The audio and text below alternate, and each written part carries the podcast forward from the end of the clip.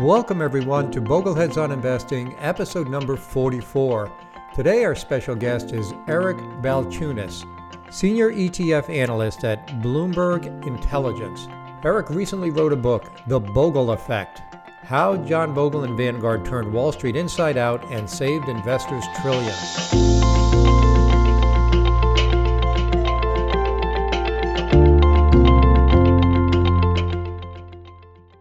Hi, everyone. My name is Rick Ferri, and I'm the host of Bogleheads on Investing. This episode, as with all episodes, is brought to you by the John C. Bogle Center for Financial Literacy, a 501c3 nonprofit organization.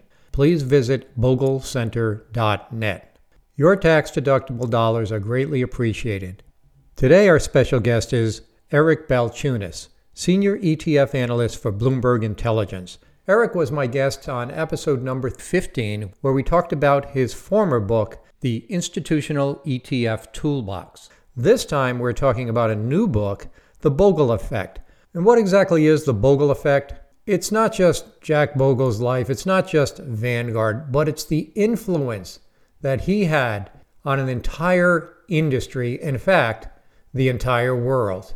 You can pre order today, and it will be published on April 26th.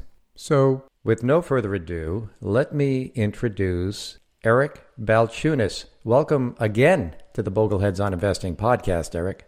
Oh, it's great to be here, Rick. I'm a big fan of the podcast and uh, all the work you do.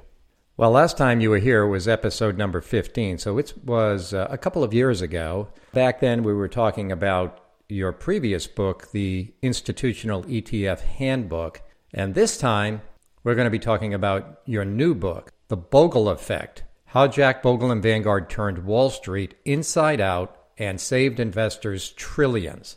And I have to say, you've done a, a, wonderful job with this book. But before we jump into that, I mean, your job at Bloomberg is the senior ETF analyst. And as we both know, Jack Bogle thought that ETFs were a product of the devil. So, what is an ETF analyst doing writing a book about Jack Bogle? Well, it's a good question, Rick, because uh, Bogle was very animated and colorful in his critique of ETFs over the years. I know because I uh, went to interview him multiple times and challenged him on this and asked him questions about ETFs. And but my first time really sitting down and interviewing him came in about 2013 ish, and I, I was writing a book on ETFs, which you mentioned, and I, I wanted to get his take on them, some of the trends going on, like smart beta. I wanted to include him in the book. I write my books like semi documentaries, and I like a lot of voices in there to give the topics more angles and color. And I thought Bogle on ETFs would be a way to get uh, the green vegetables, you know, so I don't get too carried away with ETFs. Let's get let's get the grandfather uh, Puritan voice in here to maybe give the other side of the ETF story. And he was critical, and I put some of his criticisms in my first book, but I kept pushing back. And at the end of the day, I think his problem was trading and marketing. That said, there's plenty of ETFs that aren't really full of gimmicky marketing and that are not traded that much. And so he did admit that and acknowledge that over the years. But that was ultimately his issue. And I have a chapter in the book called Bogle and ETFs It's Complicated. One of the reasons I wrote this book as an ETF analyst is that I was shocked and, and it always stuck with me when I interviewed Steve Bloom, who created the first ETF with Nate Most at the American Stock Exchange. He told me the story of going to Bogle's office, talking to him about ETFs, Bogle giving him some advice, but saying, You're never going to use the Vanguard fund for this. But he was nice. And one thing he said was, Well, we priced the first ETF SPY at 20 basis points uh, of a fee. And just for clarification, SPY is the Spider S&P 500 ETF. The first ETF launched in the U.S. Uh, it's the biggest to this day. It's basically king of the ETF world. And it was the first one launched, and it had a price point of 20 basis points. And why did they do that? And he said because Vanguard's 500 index mutual fund was 20 basis points at the time, which is pretty cheap, especially in the 90s. This is absolutely major, and it really dawned on me that the ETF industry would be a tiny fraction of itself had Vanguard and the mutual ownership structure not gotten to 20 basis points at that point. These are guys from the American Stock Exchange. They weren't exactly like retail people. Uh, we know Wall Street. They probably would have priced it at 80 or 90 because that's just what you can get away with back then until Vanguard hit the scene. And that is huge because if you start to think about that, you realize that the ETF industry is almost largely built off of retail and advisors at this point, and there's no way they're buying a ETF, you know, at 80, 90 basis points. Maybe a couple, maybe at the fringes it would have some assets, but I just think that was an interesting link and something where I thought, wow, Bogle had this profound effect on something that he hated. And then as I researched this book, I realized over and over this was the case. I get what you're saying exactly, and I really love the title of the book, uh, The Bogle Effect, because what you just described was part of the Bogle effect, which was that even though Vanguard didn't create ETFs and Jack hated ETFs, that he had such a profound influence right at the beginning in the ETF marketplace. And this perpetuates through many, many things that we're going to talk about here on this podcast. It's not just index investing, it's the whole entire industry. And not only in the US, but now around the world. Uh, and so the Bogle effect is just growing in many different directions. So I think it's a great title.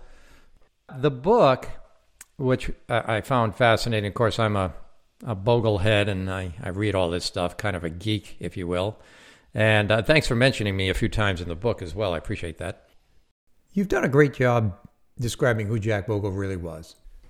Uh, people used to call him Saint Jack, right? I mean, he was like this. As soon as he had this idea about indexing, you know, the his his, his world changed, and and he was all about indexing and so forth. But that's not really true. okay, and uh, I think that you brought that out of the book, and I I think it's interesting. So this is sort of the true story uh, of Jack Bogle and Vanguard and the rise of Bogleism, if you will he, you know, Bogle was an investor activist uh, most of the time during his life, although not all of the time.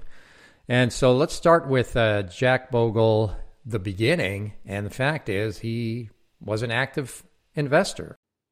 Yeah. So he ran Wellington, which was a balanced fund. There was the big Wellington fund was balanced, and it was active, and I, I think you know had had some. I'll go into this, but had a crisis not emerged at Wellington, I, I believe he would have stayed there. He was happy there, uh, but fate intervened. And what was interesting is he had this balance fund, and everybody can identify with it because it's just like this era. The last 10 years, you know how growth stocks have gone wild. Um, they've sold off a little this year, but for the last 10 years, if you're a value investor or doing anything conservative, you probably had a tough time in the past decade. And so it was similar situation where uh, there were funds like ARK just going wild and, and basically capturing and riding this wave. And his Wellington fund was conservative and it wasn't going well. They were losing customers and assets and clients. And his boss, Walter Morgan, said, Okay, look, I'm going to hand the firm over to you at age 35. Um, I need you to fix it. so he, he said, Look, uh, I was selling bagels and everybody wanted donuts across the street. So I thought we should start selling donuts. And it's a great metaphor because donuts are sweet and just like, you know, high performing uh, funds are in a similar way, sweet, but maybe not good for you. And so he uh, looked to try to team up with an equity company uh, that was good at equities. And he went through like four or five people. And I actually think it brought, he brought this up on your podcast. Uh, I think he was on the first one, I'm sure, right? Yeah, he was our he was my first guest. Uh, he said he went to Capital Group. They didn't want to. They weren't interested. He goes to Franklin. They weren't interested. And uh, ultimately, he lands at Thorndike, uh, which had this iVest fund and it was a real popular fund. And so it wasn't his first choice. These were like his fourth or fifth choice. And they were really polar opposites. And for a while it worked. It was like they had gotten chocolate to match with the peanut butter. It seemed good. But then the market basically dropped. After the 60s were over in the early 70s, it fell like, I believe it was uh, 35% in two years. And basically, they had changed the Wellington Fund to be almost all equities. And so the Wellington Fund went down as much as the market. Just rewinding the story a little bit. So during this period of time, the go go years of the late 1960s, you had companies like Xerox and Polaroid, IBM, uh, Avon, Extron. I remember all the Tron stocks, uh, actually. Yeah, they, they, these are the Facebooks and the you know the Googles of the day, if you will. These were the Teslas of their day. And uh, and and they were not in it in at Wellington, and so they were trailing. Yeah, yeah far behind the rest of the market and losing assets.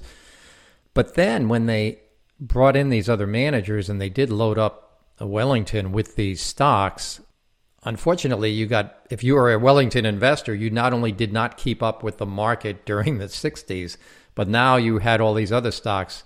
It's like buying ARK at the peak and then boom, down it comes and you lost 40% when these stocks dropped. So you didn't get any of the upside. You got very little of the upside and you get all the down. He must have been in some really deep trouble.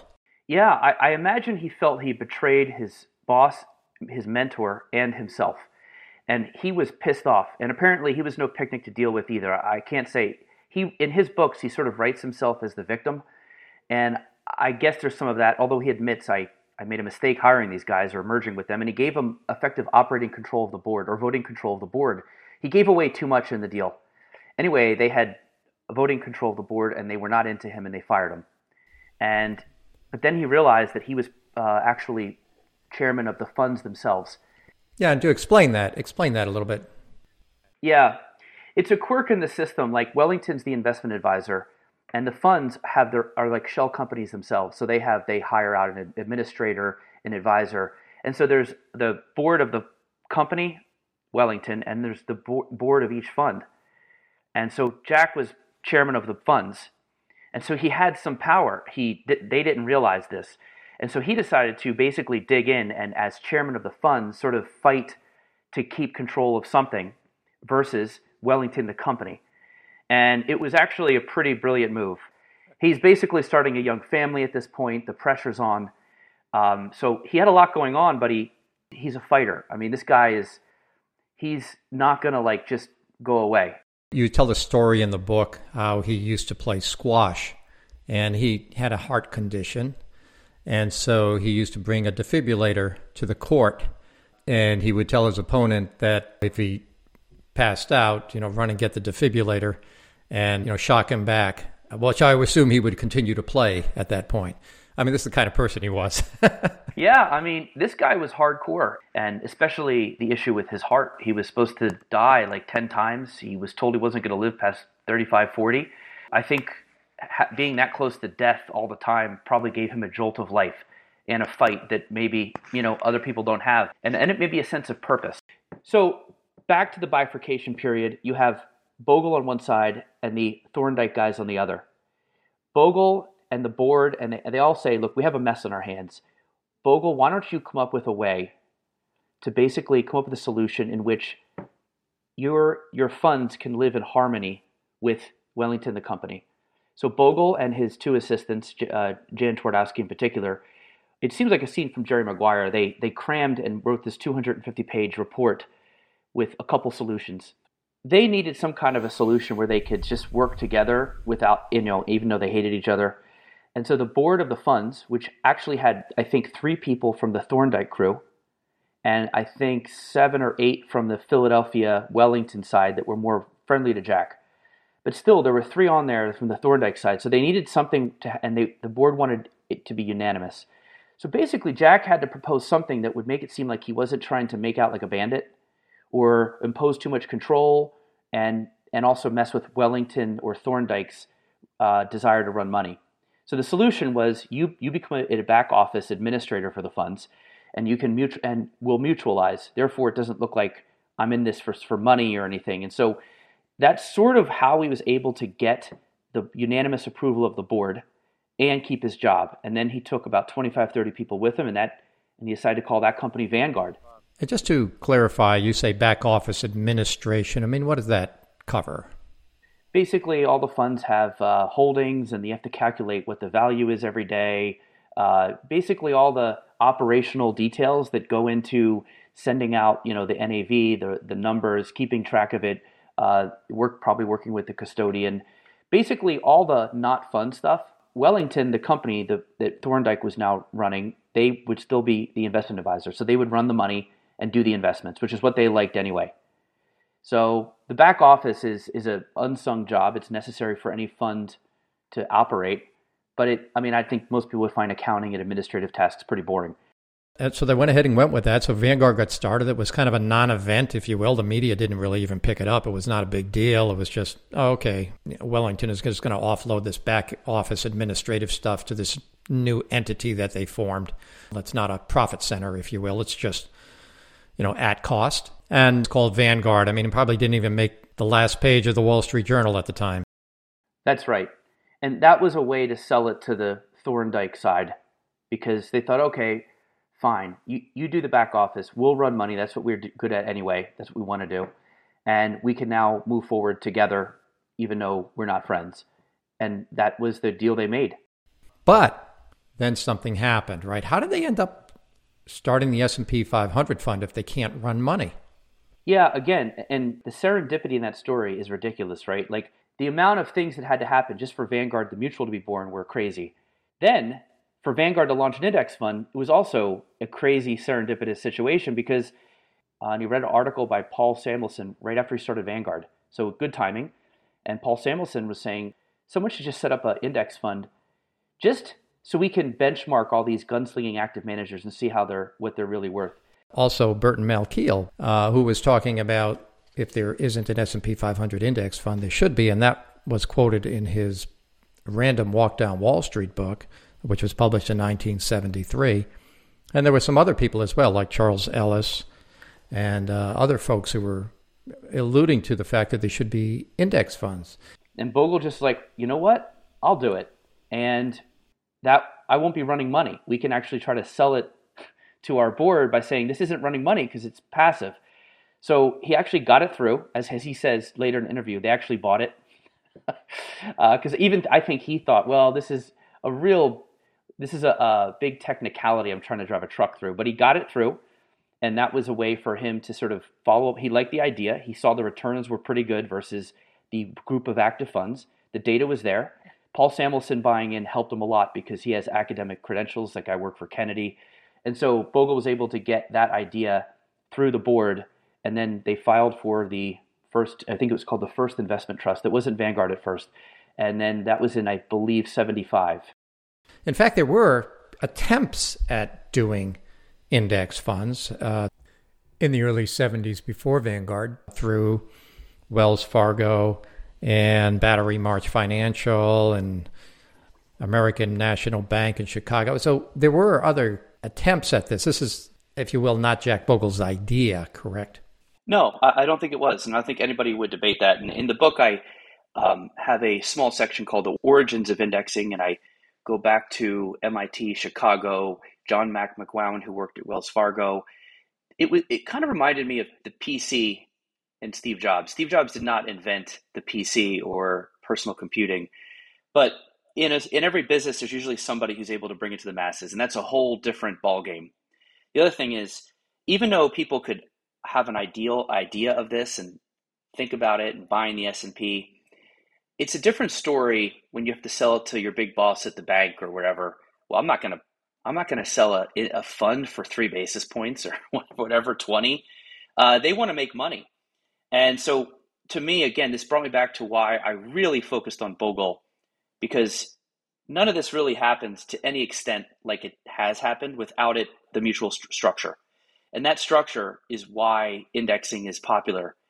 It was it is because it's cheap.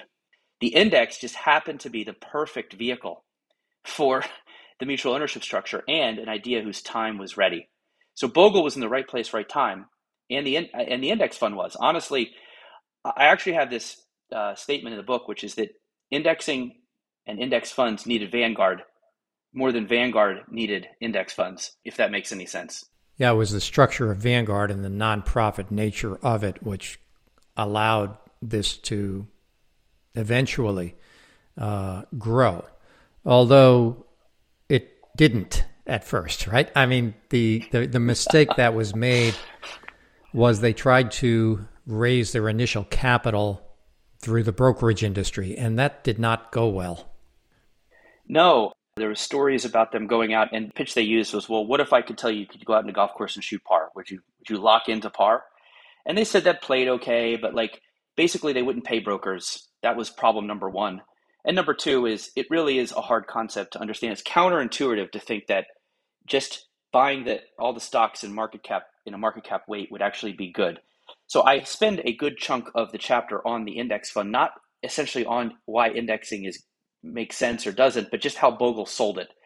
And he had to sell it outside of the system, which makes it even harder. It's like making a movie and no cable channel will carry you, no movie theater will carry you. You basically have to sell it outside of the entire system. And it took a long time because of that. And it took a long time because of the counterintuitive nature of it. So he was very creative. I think some of the ways he did it was to show uh, the growth of $10,000 if you get 5% versus 7%. But he had to take that direct to the public. And so the idea of going through the brokerage industry to raise capital, like they, they were, according to Jack Bogle, uh, they were trying to raise 150 million. That's what he said in my interview uh, before they launched this fund, which ultimately did launch in 1976. But they ended up only raising through the brokerage industry 11 million dollars. In fact, in my interview with Jack, you should not even launch the fund if all you have is 11 million. I mean, it should never have existed. Yeah, you know, it's it, it gives the story some drama because here you have this flop. Everybody knows it's a big deal today, but it flopped, and so but you have to put yourself in the time and place and wonder would you have kept it going. Plus, keep in mind they launched it when Wellington again; those funds were were within an 80 month streak of outflows. It was just a brutal time, but they hung in there. I think he just believed in the idea it took Vanguard 25 years to even get 10% market share. That is a long time. And if you look at a chart of all the people who ran Vanguard, Jack's time is the, the line of assets is all the way at the bottom for his whole tenor. It only starts to go up after he passed it off. But that groundwork was so major and the blood, sweat, and tears of hanging yeah. in there. And if you read his book, Character Counts, it's all his speeches from like speech in 81, 82. It's like the Christmas party speeches. And each one is like, hey, we got to 3 billion. Can you believe it? And every billion is like this huge victory. Now they've taken a billion, uh, over a billion a day. It's, it's wild.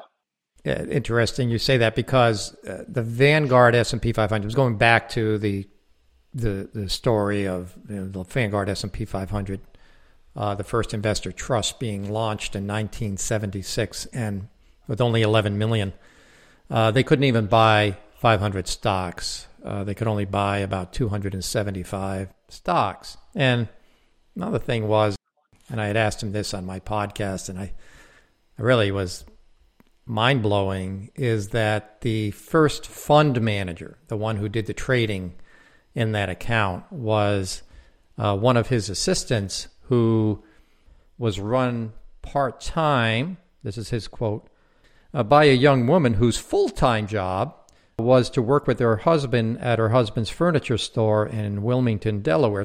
I mean, you can't make this stuff up. Yeah, I remember uh, my second time I interviewed Jack, and when he told me that story, I almost fall, fell over. I was like, really? It speaks to the sort of small business, upstart kind of atmosphere that was happening at the time, and how, again, big ideas are sometimes seem so not a big idea at the time you you make a good mm-hmm. point by not having all the stocks and having a high fee. I think it launched in the like 45, 50 basis points. The tracking was pretty bad. I think it might have missed the index by 60, 70 basis points, which today would be like a horror show. If you look at a chart over time, the fee came down and the tracking got better. They brought in Gus Sauter to really sort of bring his math skills in and his uh, ability to trade. And he really, really tightened up the tracking. And so, again, today, it's not just that like the total market fund is three basis points, but it's actually zero because they're able to use securities lending and some passive management acumen to make up uh, a couple bips.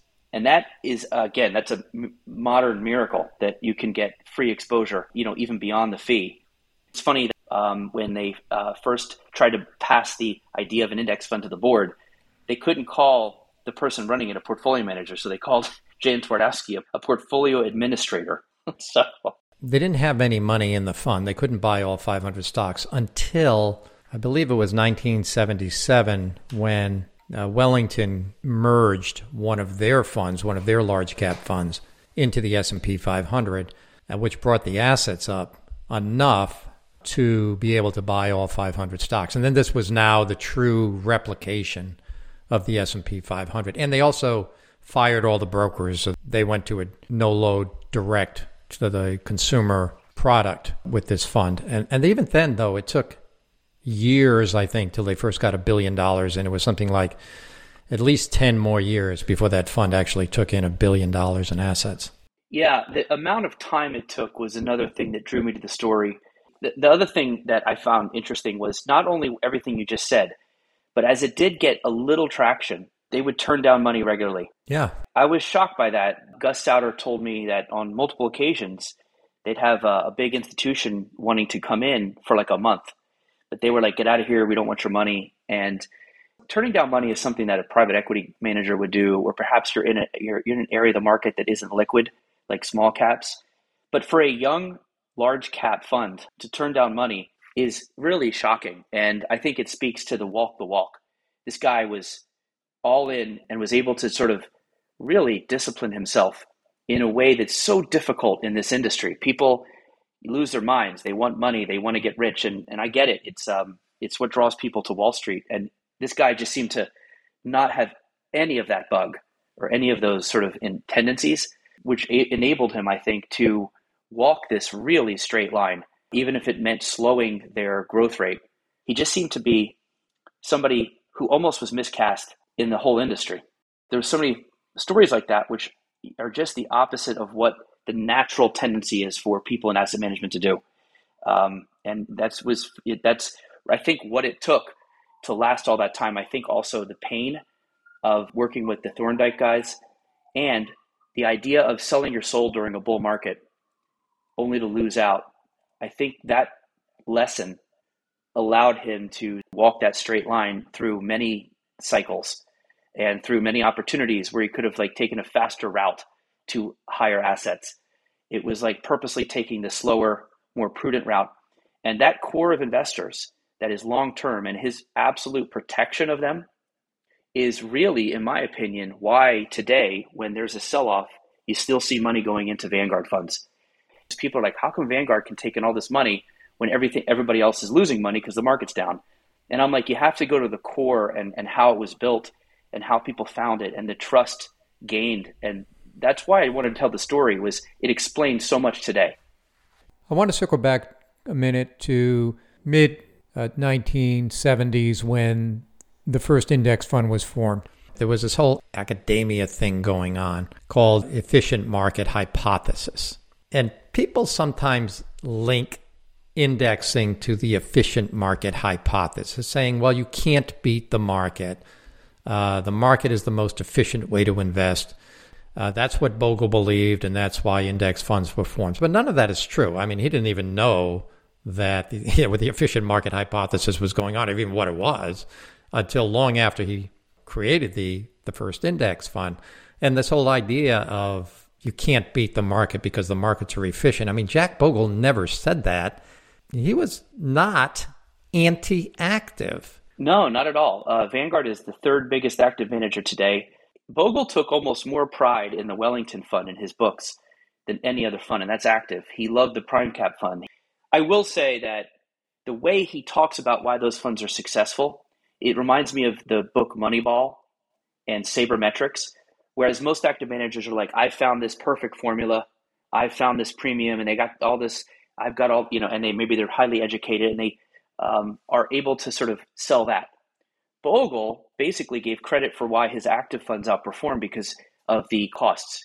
He was able to uh, keep eliminating basis points from their costs. He also had, uh, in some cases, multiple managers. He wanted them to be more conservative, not trade a lot. And I think those, I call them Bogle metrics, those data points he attributed to why his active funds were so good. So he was okay with active, but he thought that costs really brought down most of the managers. And in his book, he says they're all highly, you know, a lot of them are highly educated, they're nice, they're honorable people, but they have math working against them, they have cost working against them. And the efficient market um, hypothesis, I put in here that I get it. And I think you could argue that, like, okay, there's all these people covering Amazon stock. What could you possibly know? So for some big stocks, I, I think there it does pass the sniff test. Of course, Amazon is properly priced because there's all this information. Everybody knows everything. But the sniff test in a holistic sense doesn't work. People probably would argue Tesla's overvalued. It doesn't seem efficient right now. Meme stocks. The market never seems perfectly efficient. What Bogle came up with, he riffed off of that and said, I'm going to do something called the cost matters hypothesis. And he wrote a journal of indexing article on it. That does pass the sniff test. I think when people think about how much cost eat up, especially in a compounding way, and they see charts of dollars and cents, they that ad I think that passes their sniff test. So I think Bogle was actually actually good, it, smart to avoid attaching himself with EMH and way better to focus on the costs, which are it's not as sexy, it's not as interesting, probably not going to get any like Nobel prizes, but it it really is, that's where the trillions in savings has come from is just the costs, and that's what he honed in on, and that was probably his number one thing overall beyond indexing, even beyond trading. I think, and and his son told me this. He said he was preaching low costs from the day I was born until the day he died. Vanguard was able to launch the S&P 500 because it wasn't managed. They were just administering it. But when they did get permission to manage money, some of the first funds that they launched were actively managed funds. Yeah. They experimented with quant funds and they experimented with thematic funds and they experimented with uh, style funds, correct? And value. They had the first value and growth funds. I mean, this was not an indexing shop per se. Yeah, this is one of the most fascinating things about Bogle is he spearheaded all of these things. He innovated all over the place. Those growth value funds were innovative at the time. He had a quantitative fund in 87 that was that sounds normal today, but it was not normal back then. Bond funds, he innovated there, uh, international, and even themes. Vanguard did, did, did have a couple theme funds what I found interesting is he would later in life come to trash all of it. Right. Yeah. um, he would trash things he innovated and launched over and over and over. and I think over his life, he just came to the conclusion that if you just can't do better than buying the total market, that was his true love. I think the total market, even beyond the S and P, buy the total market and just wait 50 years. Yeah. And I think anything outside of that, he came to just say, it's just not worth it. It's going to mess you up. It's not necessary. And so I have a big theme in my book uh, where I talk about this concept of addition by subtraction. And to me, that is really, that was almost the name of the book. Because if you took Bogle's life work, I think it was taking this industry and just subtracting and subtracting and subtracting all the stuff you don't need to you're left with basically frictionless exposure that's the most efficient way to grow wealth over 40, 50 years. And for him, that was the total market fund. Once you lock into that, you start to look at your past innovations and funds and you're like, uh, why did I even launch this? And so there was a lot of conflict at, at the end, especially between Bogle trashing stuff at Vanguard that was actually doing quite well and taking in money. It was really, it's kind of weird. Studying Bogle and, and listening to him over 25 years and kind of dedicating my professional life towards that idea, I, I came to this four step process that people go through. And the first step is called darkness, where you know you don't know what's going on, you or you're trying to beat the market, and I mean you're you're out chasing chasing dreams, if you will, and that's darkness. And then you have enlightenment, and enlightenment is when you discover indexing. And for you know Jack Bogle, that happened in 1975, and they you know launched the first fund in 1976. He discovered the basic concept of indexing as a better solution, low fee. This is the way to do it. But then you get into the next phase, which is complexity. And as I look at John Bogle's life and Vanguard and what they did, they took indexing to a different level with many of these quant funds, sort of a type of an index fund, if you will, because all they were doing was eliminating what they thought were the high cost stocks in one of their quant funds. And it's complexity. You, you take something that's very simple and you make you just make it more complex. You know, value investing, growth investing, factor investing, all of this, and and then finally, if you've done that enough, you get to the last stage, which is simplicity. And what you just described, what I noticed in watching Jack Bogle's evolution over the 35 year period of my own evolution in this industry was you do eventually get to simplicity. Total stock market is the place to be, total bond market, total international. This is all you need. And once you get to that phase, you're at the fourth and final nirvana stage, if you will. And uh, that's that's what I learned from Bogle in his, at least his final years. It finally occurred to me that this is what he was doing. In fact, by the time Jack Bogle retired in 1996, he had the four funds, if you will, that when necessary for this, he had developed a total stock market index fund. He had developed a total international stock index fund. He had developed a total bond market index fund. And then he had another one for real estate. And I throw that in because real estate is a big part of the economy, but not a very big part of the stock market. And so he had the essentials to do uh, a simple investing using just a, a few three fund or perhaps four fund portfolio? A lot of people I interviewed are fans of international, and, and he wasn't. He would actually say uh, ha- almost like half of the stuff you just named you don't need. Um, again, he, he actually started to cut away stuff that would, I think, traditionally be looked at as a main core uh, holding for most people. International is probably the biggest area. I found three things that he he thought that almost everybody who loved him disagreed with: ETFs, international, and the idea that the asset management industry will ultimately all go or mutualize.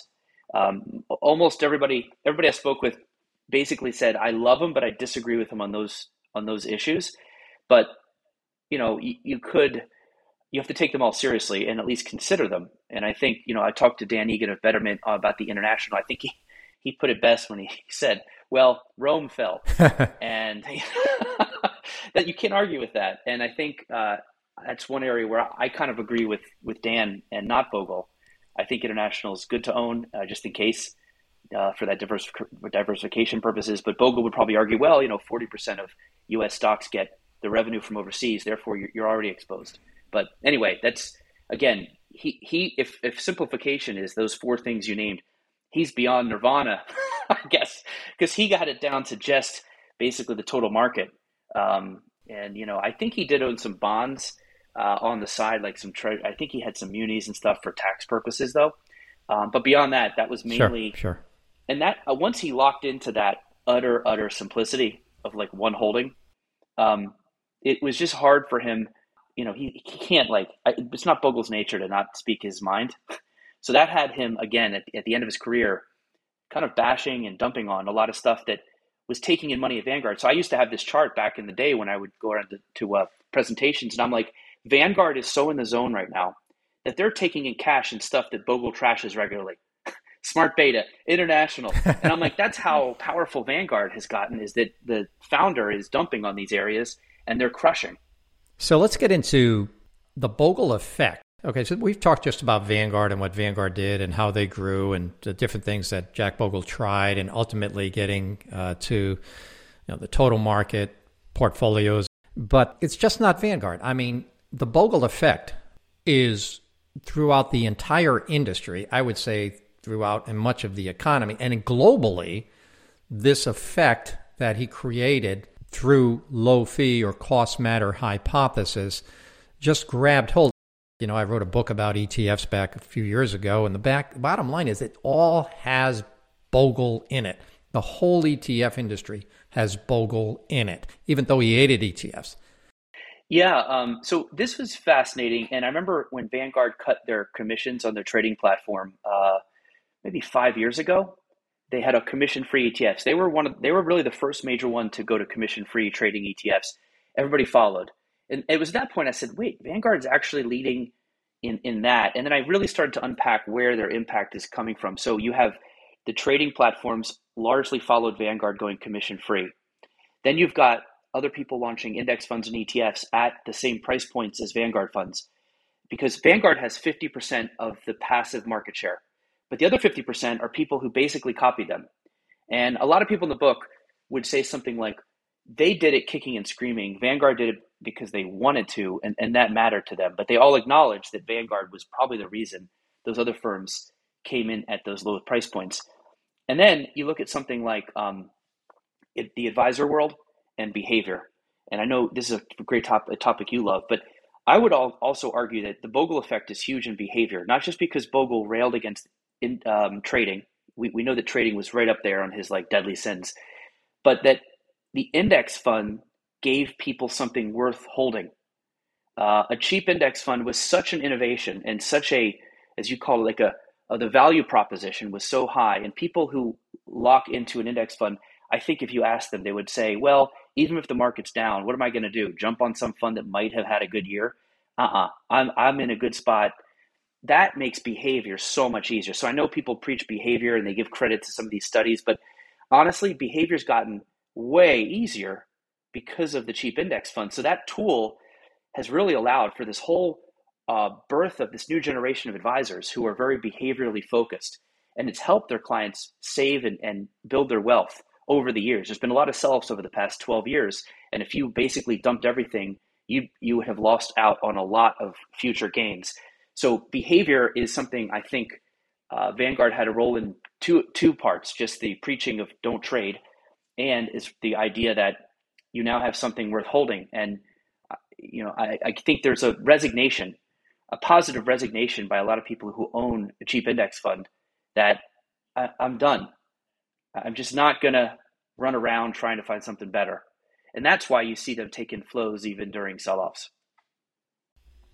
Well, it's interesting because I've been an advisor for almost 35 years now. And uh, so I've lived through this evolution. And the advisors didn't want to do the indexing thing at first. Back in the 1990s, when I converted over to you know, indexing, they they didn't they didn't want to do it. It was uh, you know uh, they were the masters, if you will. They would take these mutual funds and mix them and match them and try to outperform the market and find the active managers that were going to outperform and so forth.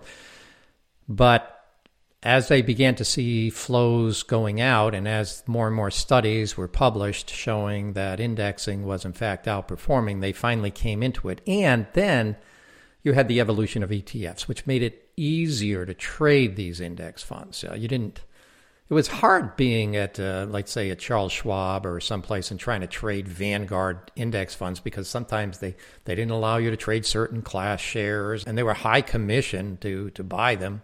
So when ETFs came along, it just, for advisors who weren't custodying at Vanguard, it just made indexing so much easier. And even the brokerage industry now, when I was a broker where I started out, you could, the only thing I could buy was SPY, the S&P 500 and MDY, the S&P 400 midcap, and that was in the let's say 1996, 1997 when I started using those. That was it. That was the only thing that was available. Uh, but by the early 2000s, uh, you had a much more variety of ETFs that uh, advisors could use both in the brokerage industry and uh, independent advisors. And I think this then helped them move their business models more to a core and satellite. They weren't ready to give up on active management just yet.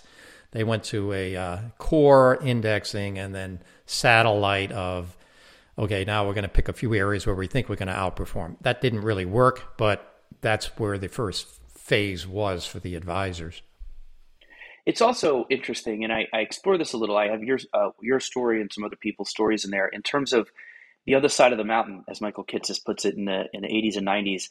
I think advisors deserve a lot of credit in really helping to build Vanguard because once they went from the I'm getting paid by the mutual fund to I'm going to get a percentage of assets, all of a sudden they're now shoulder to shoulder with the client and they're going to obviously pick things they think are good and that are cheap and will benefit them too because now they're going to eat, you know, draw from that same pool of money. And that really was major. If you were to chart the um, growth of Vanguard's assets and that move to the fee-based fiduciary advisor, I think there's a strong correlation there. Um, and the amount of money, and it's it's key, it's growing. Cerulli has great stats showing that I believe 71% of the assets now in the brokerage advisor world are fee-based fiduciary type assets. But it was interesting, and I, I tried to see if maybe Bogle actually, by actually building Vanguard and putting Vanguard on the other side of the mountain, where most brokers couldn't get to it unless they left where they were remember you're outside of the system so you got to get people to leave the system. Right. That's what he wanted to do. That that's exactly what he wanted. That's correct. And they did. Mm-hmm. and i tried i asked a few people whether bogle should get credit for actually getting people to leave the system and become rias and you know some people were like definitely. And some people were like no there was all these other things going on. Um, and i tried to be nuanced but i have to think that the idea of not being able to get this amazing vehicle for your clients where you were would it might be one of the reasons you were inspired to leave. Maybe also the weighing on the conscious that i'm putting my clients in stuff that i would never invest in. And you know maybe over time that that the weighed on them. But i try to think let's say there was no index fund cheap index fund or, or something on the other side of the mountain. Would brokers have left in droves and become rias and i, I don't know I, i'd ask you that. No i probably personally personally, I probably would have become an airline pilot because I, I was a pilot in the military and I, I was really just couldn't stand the brokerage industry anymore.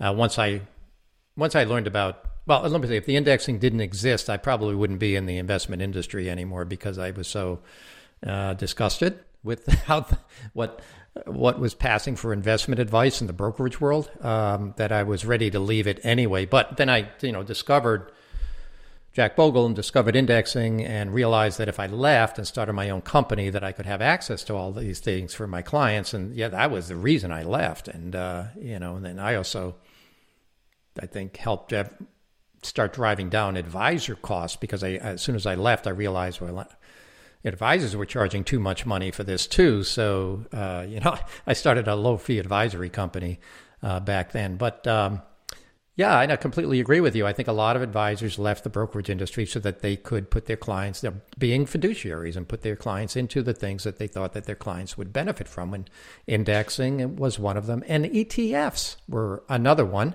You know, I, I told Jack this before he died. I said, you know, I know you don't like ETFs, but I think that this there's nothing that has happened in the last 25 years have advanced your beliefs more than ETFs have. And he goes, eh, you know, he, he didn't want to believe that, but I think it's true, don't you? Yes, ETFs have done a lot to get people low cost and indexing. And not all ETFs trade a lot. Uh, the Vanguard ETFs in particular are basically bought and held. I mean, they're not really trading tools. And he he did acknowledge that. I also had a revelation in the book that I did not know, and I interviewed Gus Sauter, who was probably one of the best interviews of the book because he was there. And he said that the reason he pushed to launch the ETF was because he was trying to figure out a way that if the next crash came, he could protect the index fund investors from people who want to trade or go in and out. And so he didn't do it to increase distribution, which is what Bogle seemed to insinuate when I met with him. It was more to protect the investor, which is right up Bogle's alley. Now, it did increase distribution, but Sauter said he caught up with Bogle in 2014 ish, 14 years after they launched the first ETF, and told him this. And he said Bogle didn't quite know that. And so I think that's why towards the end of his life, he did soften. And in my last, very last interview with him, we asked him about the ETF again. And he said, you know, if I was running the place, I probably would have done it too. And I know he wouldn't have, but the fact that he threw that line out, I thought he'd come to some general peace with it. But after he says that, there's a dot, dot, dot. But look at all these people chasing returns and trading. We still don't know, and all the fruit cases and nut jobs and marketing. So he's talking about the other side of ETFs, the dark side of ETFs. I think the ETF industry is a big tent. And I think there's a section in that tent for Puritan index investors that are up Bogle's alley. But then there's maybe 50% of the tent that's wild and crazy and the opposite people and doing things that he wants no part of. And so that's why I call that chapter It's Complicated the metaphor I use is that it's like Bogle's firstborn daughter, like the index fund, marrying the tatted up bad boy. And Bogle, there's nothing he can do about it. He's got to learn to deal with this guy and his family. Yeah, and that was how he spent 20 years of his life. And that's why him and Vanguard had this really interesting relationship where Bogle's sitting over here in his research center on campus, you know, only 100 yards from where upper management is. and he's sort of constantly dropping bombs uh, on them, on their products. Yeah, and I I have found that very interesting, sometimes funny.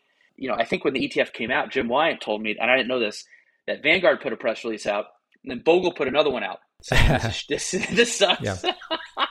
so he's a character. Uh, interesting that Warren Buffett is one of his biggest fans. Yeah, I wanted to uh, interview Warren Buffett for the book. I interviewed about 50 people, and I I asked our people in TV if I get his email, and they're like, uh, "Okay, here's his assistant's email, but look, he's not going to reply. If you really want to bother, go ahead, try it. Just be nice, but don't expect anything." I sent him an email. I got a reply. I don't know within about six seven hours from Warren, who said, "Look, I'm swamped, but I I'm going to help on a couple items about Jack." And he answered every question I had. Warren Buffett is interesting one because he's the most popular active manager who's ever lived. And yet he has this interesting kinship with Bogle. And I think what they really do share is the Great Depression, World War II generation attitude. They're both very frugal. They don't need a lot. Bogle's son was saying he wore the same khakis for 46 years. That's something you might read about Warren Buffett doing. And it was almost like they were cut from the same cloth, where ironically, one is the king of active and one's the king of passive. But they're very similar in every other way, I thought, uh, when reading about it. And I think that's what Warren Buffett was responding to. And I think, as Jason Zweig uh, said, Buffett and Bogle also fought against some of the same forces of like overcharging for under undervalue. And I think Buffett was famous for betting against hedge fund performance. And uh, in some of his letters, he's pretty adamant against how little value some active can actually produce. And so they, they were aligned on on that issue, I think. And uh, Buffett, um, again, was really, um, I guess, generous to respond, but I definitely was happy he did. I'm just going to go into one more section and then we're going to wrap it up. And that has to do with takeoffs on indexing and things that aren't really indexing but are being called indexing to try to jump on the coattails here. Thank you for mentioning spindexing in your book, a phrase I came up with. It stands for special purpose indexing or spindexing, which is everything's an index now. Because Bogle made indexing and Vanguard made indexing so popular, why not just call whatever it is you're doing indexing? Even if it isn't indexing, call it that anyway, uh, because then you might get assets. For example, smart beta, right? And direct indexing and ESG and all these things are now indexing. Could you speak to sort of people jumping on the coattails of Bogle, even though it really isn't what he was all about? Absolutely. There's two points I want to make here. One is you're right, Bogle was not into this. There's one quote where he said, uh, No wonder I wake up some mornings feeling like Dr. Frankenstein. What have I created? and so he definitely battled against that. Again, that 50% of the ETF tent that's pretty wild and crazy.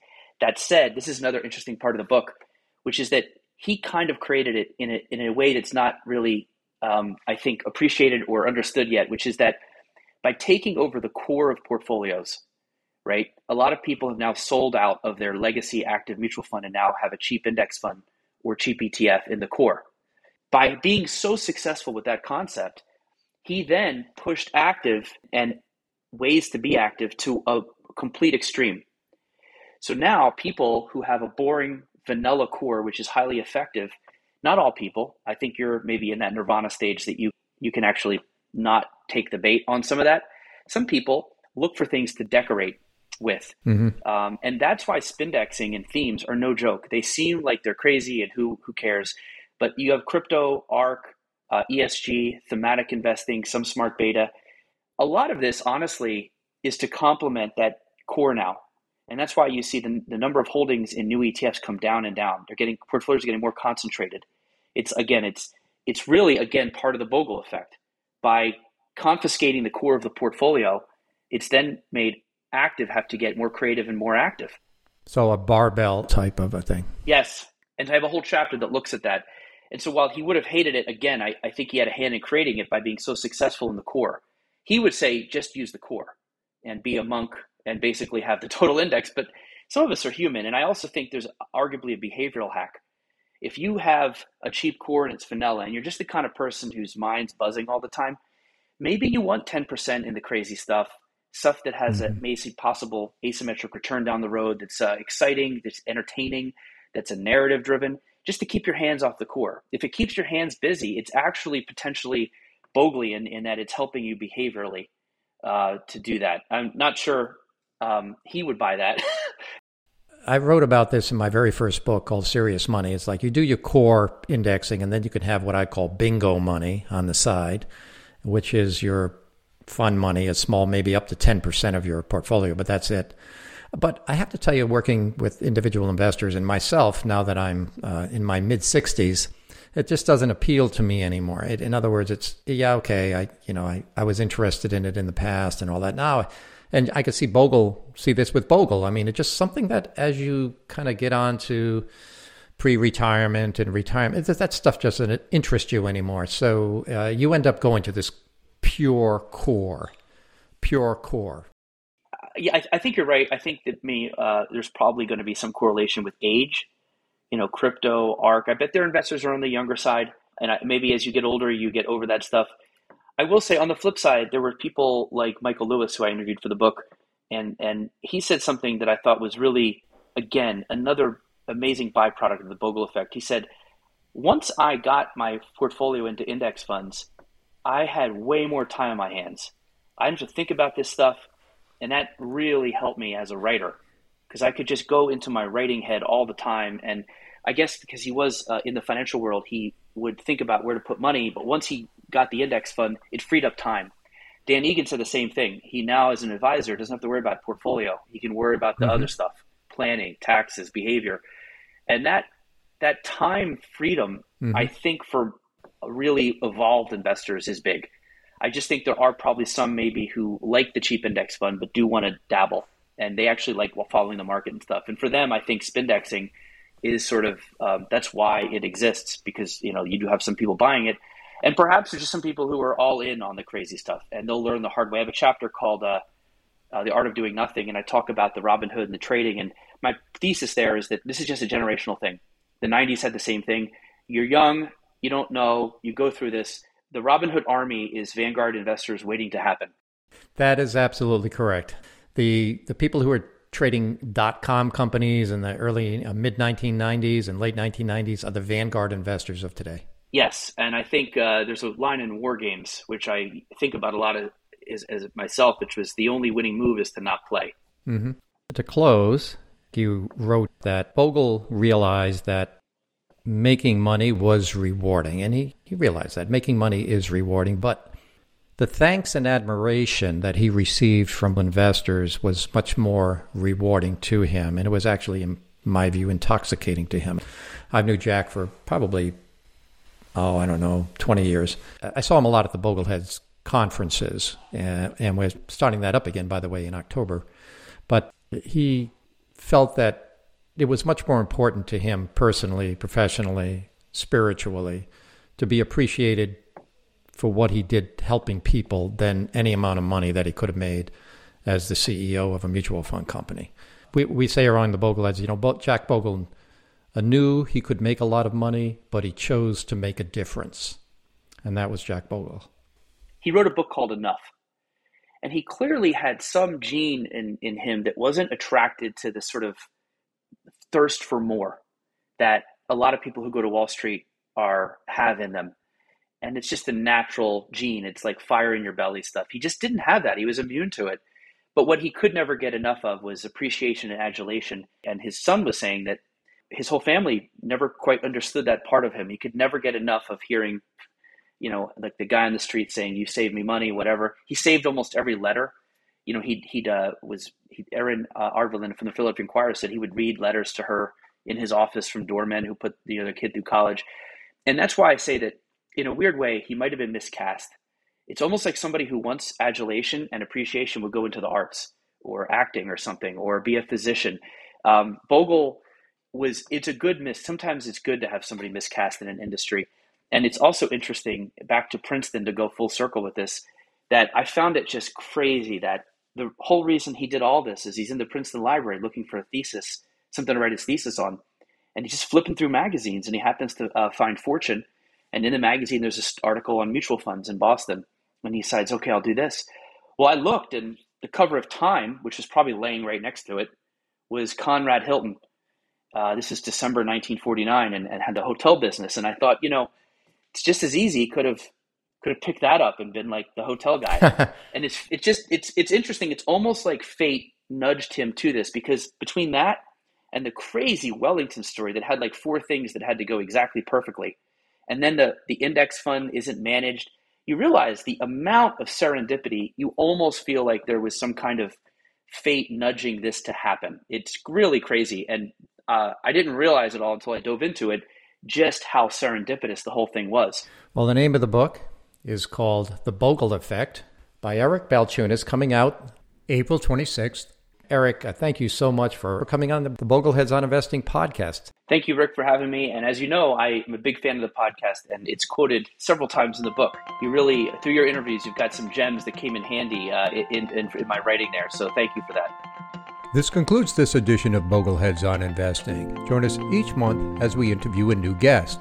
In the meantime, visit boglecenter.net, bogleheads.org, the Bogleheads Wiki, Bogleheads Twitter. Listen live each week to Bogleheads Live on Twitter Spaces, the Bogleheads YouTube channel, Bogleheads Facebook, Bogleheads Reddit. Join one of your local Bogleheads chapters and get others to join. Thanks for listening.